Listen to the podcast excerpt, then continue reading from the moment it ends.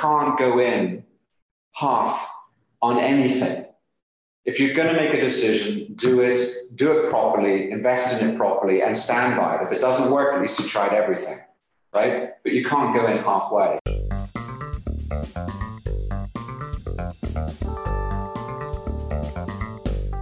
From Positive Momentum, this is Meet the CEO, a show that takes you behind the scenes of the working lives of people who've reached what some might call the pinnacle of the career ladder. I'm Matt Crabtree, the founder of Positive Momentum, and on today's show, we meet Mark Shashoua, CEO of Hyve Group plc, a next generation global events business who bring people together in key industries through their unmissable events, powerful online experiences, and groundbreaking technology solutions. Hyve's market leading portfolio of global brands includes ShopTalk, Spring Fair, Bett, Mining Indaba, and the recently acquired fintech Meetup.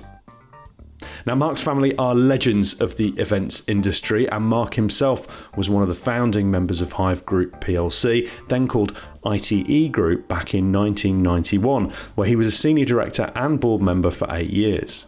He was also previously the CEO of i2i Events Group, the event arm of Ascential plc. Now, as you might imagine, it's been a hell of a couple of years for an events firm, but I think you're going to be pretty surprised by Mark's reaction to everything his firm has been through recently, and also in his confidence for the road ahead. I started out, as we always do on Meet the CEO, by asking Mark why he became a CEO. um, it's a really interesting question because I don't think you know I don't think anybody just sets out to become a CEO. Um, but I think if I look back on my journey, I think, uh, uh, so my career, I think it all, I think all my life I've enjoyed leading, whether it's sports teams at schools. I think then you, then as you get into work, you learn your various trades from different leaders, and you sort of learn to, you know, what I enjoyed doing as I was sort of, as my career went on. It was like, you know, literally leading teams, um, disruption, leading change and I think that ultimately leads you to becoming a CEO because you know you got strength of your own convictions, and then that leads you on a career path. So I mean, I, I think that's a simple way as I can explain it. I, I, certainly didn't set out one, you know, when I was a kid to say I have to be a CEO or I want to be a CEO. I didn't even think I knew what it meant. So, so I think it's just the evolution of a career that gets you to a point where, where you feel that you're ready um, and you are able to lead in an effective way, that you it's just a natural progression to become a, a chief executive. Yeah, I think everybody that we've interviewed, we, we ask everyone this question, and everybody has a similar story, which is, you know, I didn't, I didn't sort of leave school thinking, oh yes, I'll become a CEO. Yeah, it just, exactly. it just kind of evolved in that way. I think it'd be an, an, odd careers advice conversation, wouldn't it? Where the careers advisor said, oh yes, I think you could be a CEO in the future. I think it's uh, not very normal. I agree. I agree. I agree. So, Mark, in your um, in your day to day, one of the things that we like to do on this podcast is sort of get behind the curtain a little bit. What do you protect in the way that you operate day to day? Do you have a, a part of the day or a part of the week that you preserve that's a, a discipline in terms of how you operate as a CEO? Uh, work wise, uh, yes, I, I, I, I am 100% a morning person. I find that I am at my most creative in the morning. I like to read and any of the documents that I have to read. Um, anything that's my that for me is sacrosanct. I have a good hour, hour and a half in the morning when I get to work. I get in early before everybody else does, but that's my style, and it's just absolutely quiet. And I have just a, you know, for me that's absolute sacrosanct. Is that morning um, uh, time for work quid pro quo. Uh, you know, dinner is pretty sacrosanct for me in terms of being with my partner Nadia. And then my final sacrosanct is I have two sons, which you know play football for a living. And it is absolutely sacrosanct that I will not miss a match because it's now luckily televised every time. So, so those are pretty much my so three um, sacrosanct uh, times for my work yeah. and play and my my life. Yeah, as you say, I've I've observed that. I, I, know on occasions we've worked together. I'm also I also have this habit of turning up early mornings to places, and I have I've remembered walking around the corner and seeing you at your desk, having clear moments with nobody yeah. around because you're a yeah. you're an open plan um, CEO, exactly. and thinking and thinking, yeah, I might just leave him, go make a cup of tea, and just because because I'm going to be a massive pain as I come around the corner but I have to say, I really enjoy it. It's just it's nice when it's super quiet and, and it can give you time to reflect and think and and plan. You know, um, so yeah, that's that's how I am. Very good, very good, and very nice to hear the family stuff with your uh, your footballing. It's uh, it's a good job that it's on TV, right? Because your boys are even uh, pl- playing in other countries now, right? So yeah, it's uh, exactly. it's not it's not only a UK activity. All right, let's um, let's talk about challenging events. Our listeners will know that our third question is always about what's the most challenging event or situation you've encountered and what have you learned from it. Now, um, as our listeners already know, and some will know you and Hyve anyway, um, you run an exhibitions, a live events business, which um, in terms of effective businesses during the pandemic, must be up there with the most materially affected businesses. And the times I've thought about you over the last two or three years and tried to send you a sensitive text, um, I, I, just can't begin to imagine how challenging it's been. I'm guessing it's the most challenging situation. Maybe there are others though, because you've uh, you've also done business in some pretty extraordinary places around the world, right? Yeah, no. Look, first of all, thank you for the question. I'm sure this is always the question that everybody loves to hear. Um, or answers to. Funny enough, well, not funny, ironically enough, you know, look, COVID, there's no question. It was, um, it, it, it, was incredibly challenging, as then was the, the, the when Russia invaded Ukraine. You know, it's, it's, but actually, it isn't the most challenging thing I've faced. I, um, I will probably go back nearly 15 years ago, you know, um, to challenges that I faced in the business that we started and actually, that's helped me enormously navigate through COVID. So yes, it was challenging, but actually, we I knew what to do. You know, it was. Um, so, so about 15 years ago, it, uh, Hyve was originally legacy company was called ITE. My family and I, as you know, my family and I started it.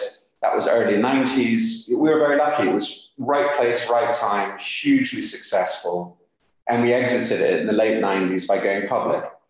So that was all wonderful. But then we started a, another business, and that business was called Expomedia, which we started and it grew very fast in three or four years, doing unbelievably well. And through things that happened out of our control, you know, one was a terrible accident, and then that led into um, the financial crisis of 2008. And then effectively taking that company and putting parts of it into receivership and, and, and you know, that was really hard. You know, that was for me incredibly challenging. You know, one, I was much younger. Two, I, I had experienced lots of different challenges, but it was all challenges based on success. This was the first time that I'd ever really, um, you know, ran, it was it was not successful. It was, you know, you want to, it was a failure, right? We, we had to put the company into administration, um, even though it was very, parts of it were still very successful. So that was unbelievably difficult. And that has effectively, that moment, those years, has absolutely defined all of my career since. You know, one, you know, never taking, I mean, I'll give a few lessons, I'm sure that's going to be the next question is what lessons did I learn from that? Is, is, you know, first is enormous amounts of humility, right? Never taking anything for granted. You know, my first, like I said, the first 10 years of my career was so, uh, everything we touched worked and that doesn't really teach you anything, right? It, it's it's um, that was circumstance. You know, then then to learn the opposite w- w- gives you enormous amounts of a never taking anything for granted.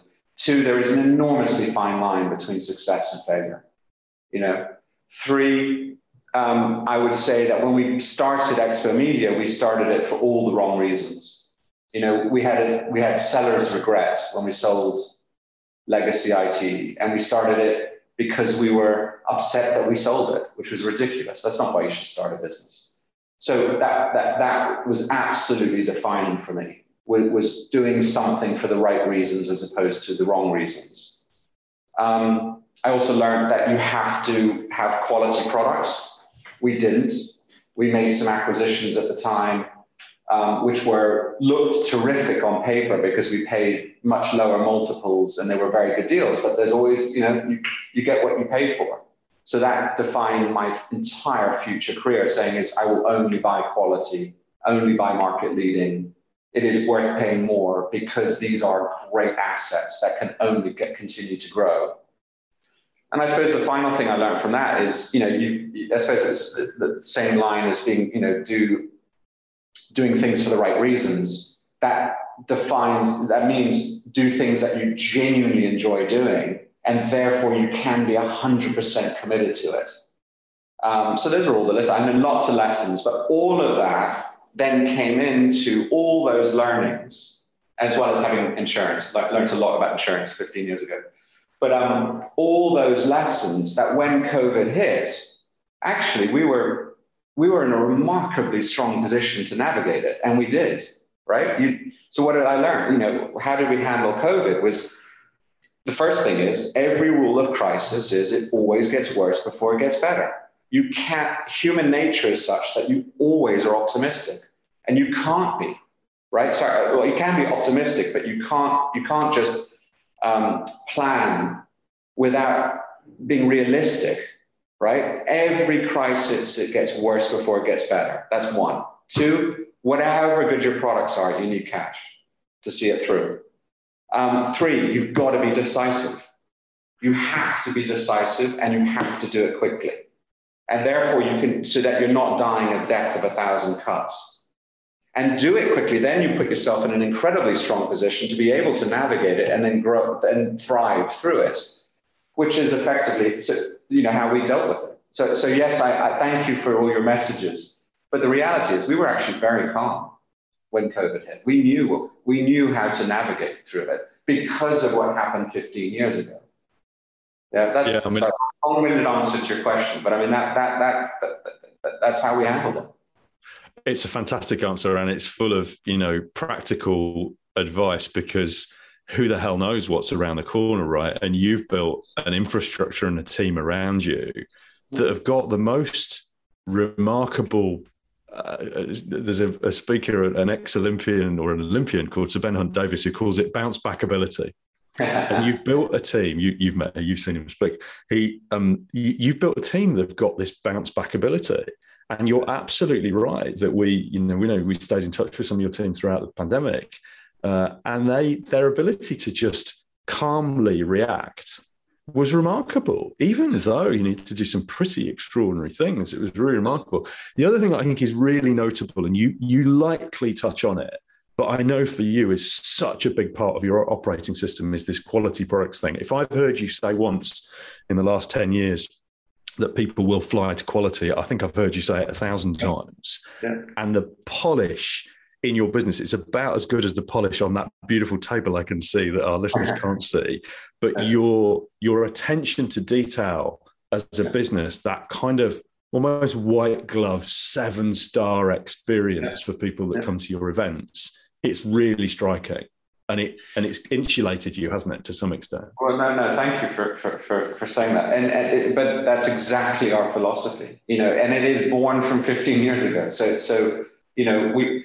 As I keep telling everybody here, and I've said it for 10 years or whatever, 12 years, is um, it is that there is a constant rush to quality, right? And as time goes goes on, that will only continue to get more important. Right now, we're all talking about the next crisis, right, which is potentially the recession, how deep or how long it will last. But reality is, we're going into something, right? So therefore, it, it is so vital to be able to not only operate the main event of its kind in its sector and geography, but also that we're constantly um, investing in those events to make them better every single year. And you know, it's a line I use all the time. You know, you're only as good as your last event. Doesn't matter how great it is. And I learned all that because of what happened 15 years ago when we, which, when we didn't operate the best events. My God, is it hard to, to work in an environment of uh, when things are challenging, when you don't operate the best in class.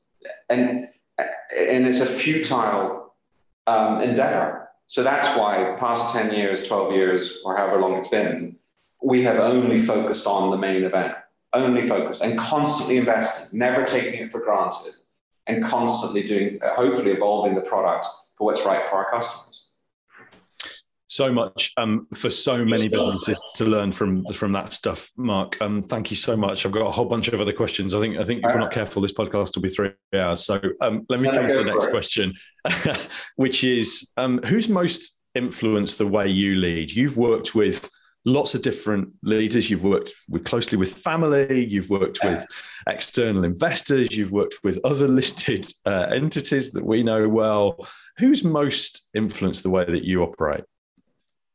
Um, well, there's no question that my earlier days, you know, I certainly learned a lot from my family, from my father, and actually from my uncles. You know, my father was the more the visionary leader, big character, entering into new markets, completely unafraid.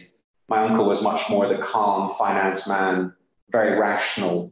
Um, my father was much more volatile, um, both good and bad. So, you know, I learned a lot from that. I learned a lot on, I learned a lot what to do and what not to do right? So you learn a lot.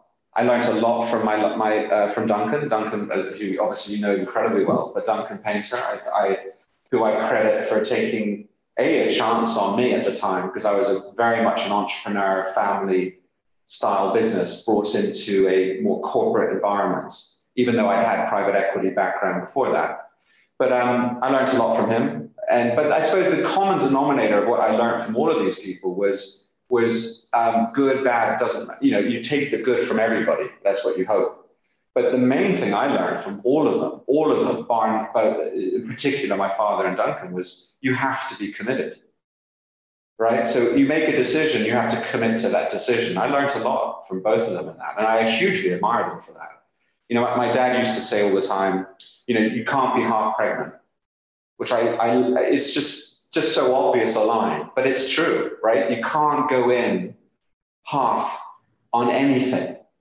If you're going to make a decision, do it, do it properly, invest in it properly, and stand by it. If it doesn't work, at least you tried everything, right? But you can't go in halfway. And, and to be fair, Duncan was terrific at that as well. I learned a lot from him that way. Well, you are definitely um, living your. I suppose one final thing. Who else did I learn from? Um, I, I, I, it's more of a TV show. You've got to love Jed Bartlet from West Wing. Every time I need a bit of inspiration about leadership, it's, it's, it's you know, I, uh, our, our chief of staff here, Joe Rabet, she always laughs. She's like, every time I'm watching West Wing again, that, that, that's a good sign for the company. Oh my god! I mean, uh, the West Wing. It probably doesn't. It depends quite what age you are, because it's it's yeah. actually now a little little bit dated. But I remember 142 episodes of the West Wing. I think uh, something like that. And I remember watching the last episode. We were on holiday in Spain, and I loved it so much. You know, I nearly shed a tear yeah. for the last episode. But I also agree, uh, you do have a bit of the Jed about you because it's always okay. What's next? So what should we do now? What should we do? Keep keep moving forward. That commitment, you know, to just keep moving forward. Oh, podcast that mentions Jed Bartlet has got to be uh, top class. Thanks for that, Mark. Um, so uh, let's talk about executive teams since we've invoked a uh, fictional US president. Let's talk about uh, executive teams. What's your secret, if you've found one, to building a really effective executive team?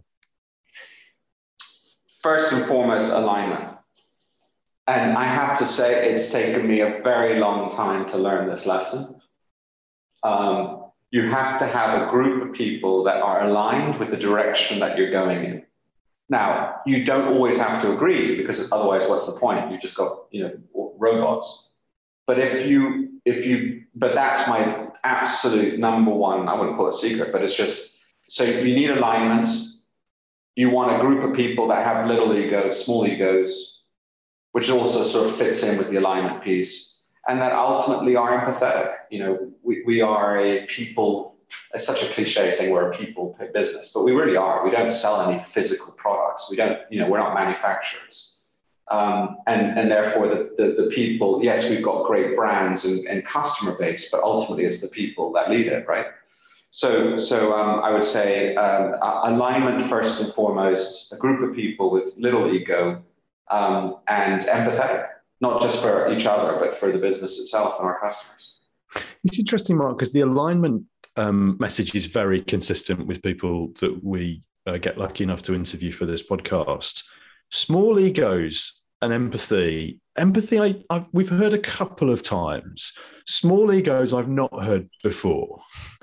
And, you know, I guess almost by your very nature, to get to an executive position, ego might have been a factor in getting you to that place. So, how do you moderate that, Mark? Because you, you know, you've got people leading big, complex teams across geographies, across industry sectors. They they represent your organization with some industries. You know, they have to stand on stage and speak. Small egos might be a, a slightly surprising message for some of our listeners. Help us a bit more with that one. Well, because you want to have people that are going to put the, the company before themselves, you know. So you can have an ego in terms of confidence, quite right. You should be confident, you should be proud of what you've done and what you aspire to achieve. But you don't want egos where they're putting themselves above the business. They're putting themselves above what we believe in as a company.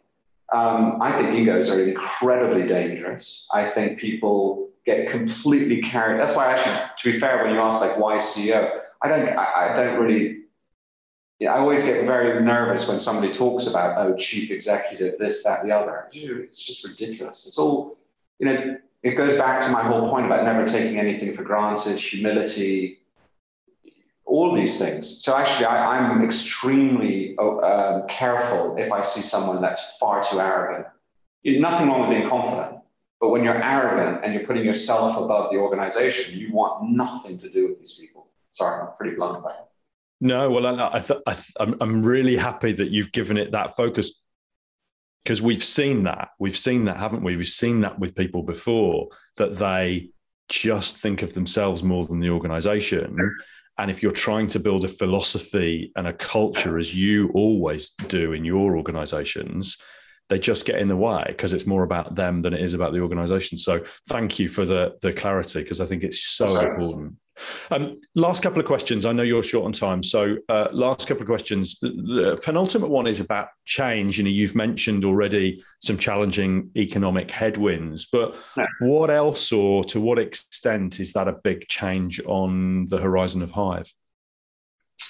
Well, I, look, change, I think the reality is, and we always say, everybody seems to say this, but I don't know if they really believe it, is that change is it is absolute constant right? I mean, we are living in the great, the fastest period of change ever, and it's only going to get exponentially faster. I mean, it's just reality, right?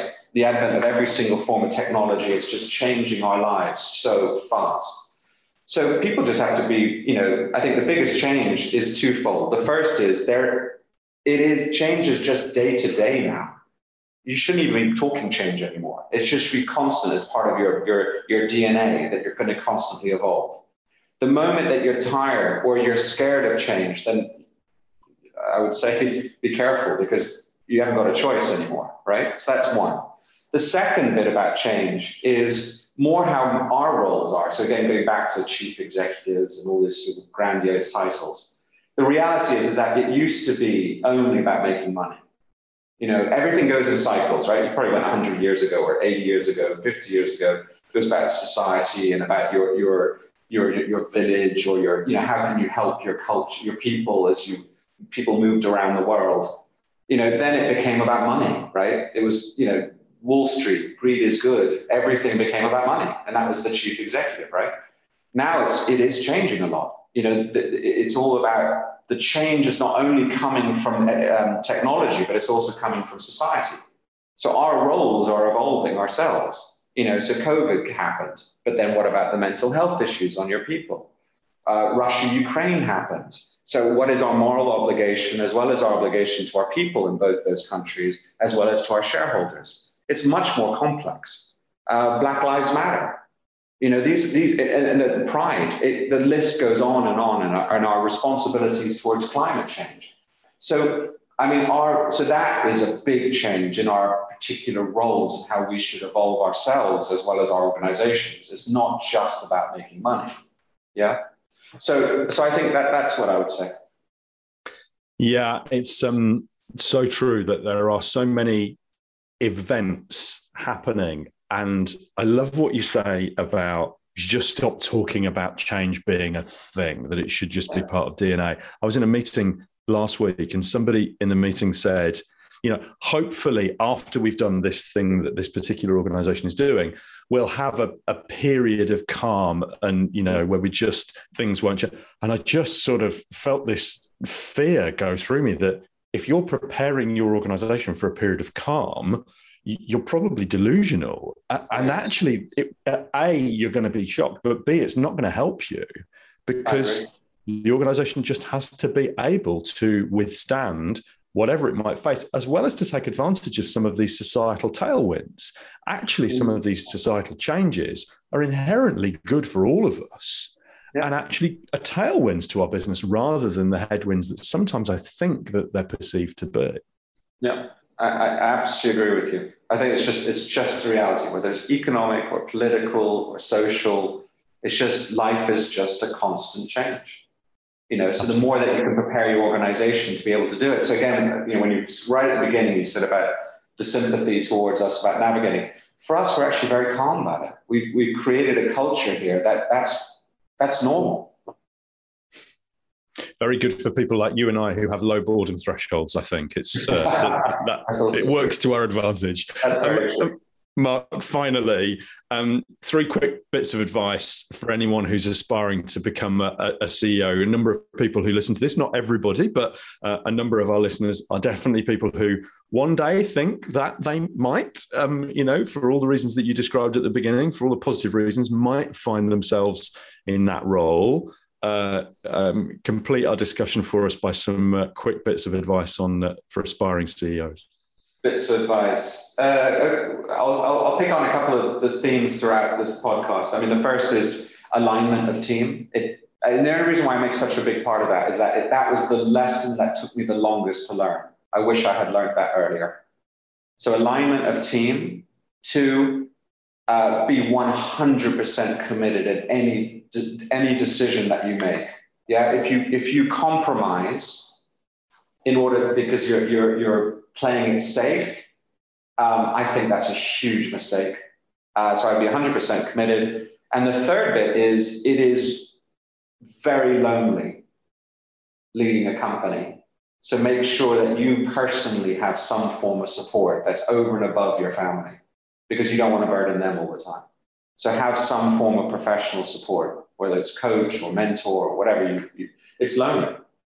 And the more that you've got somebody to bounce things off, the more that you'll be, that, that will add longevity to you and your career and, and also your balance of life.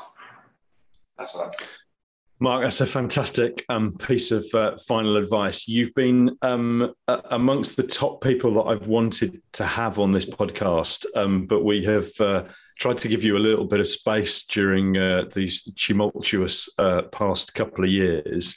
But we've also been, if it doesn't sound hopefully too sycophantic, huge admirers of your business and learnt a lot about the quality piece. I mean, there's so many lessons in the last 20, 25 minutes. But the thing that always stands out for me, and I know when we do work with you, we always kind of talk to ourselves and go, it's Hyve. We're going to have to raise our game because you're expectation of quality both on yourselves and those you work with it's genuinely an inspiration and of course it's because you have to put on a, a show. That's what you do.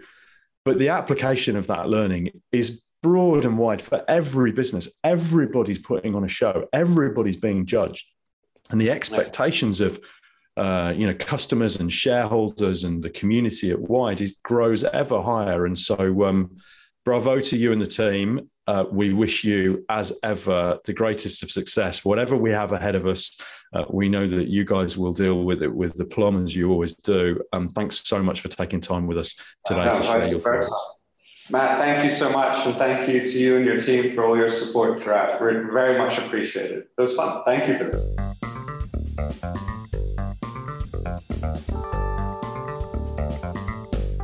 It's fascinating to me how a single, maybe less than desirable event can have such a positive long term impact on someone's approach to business.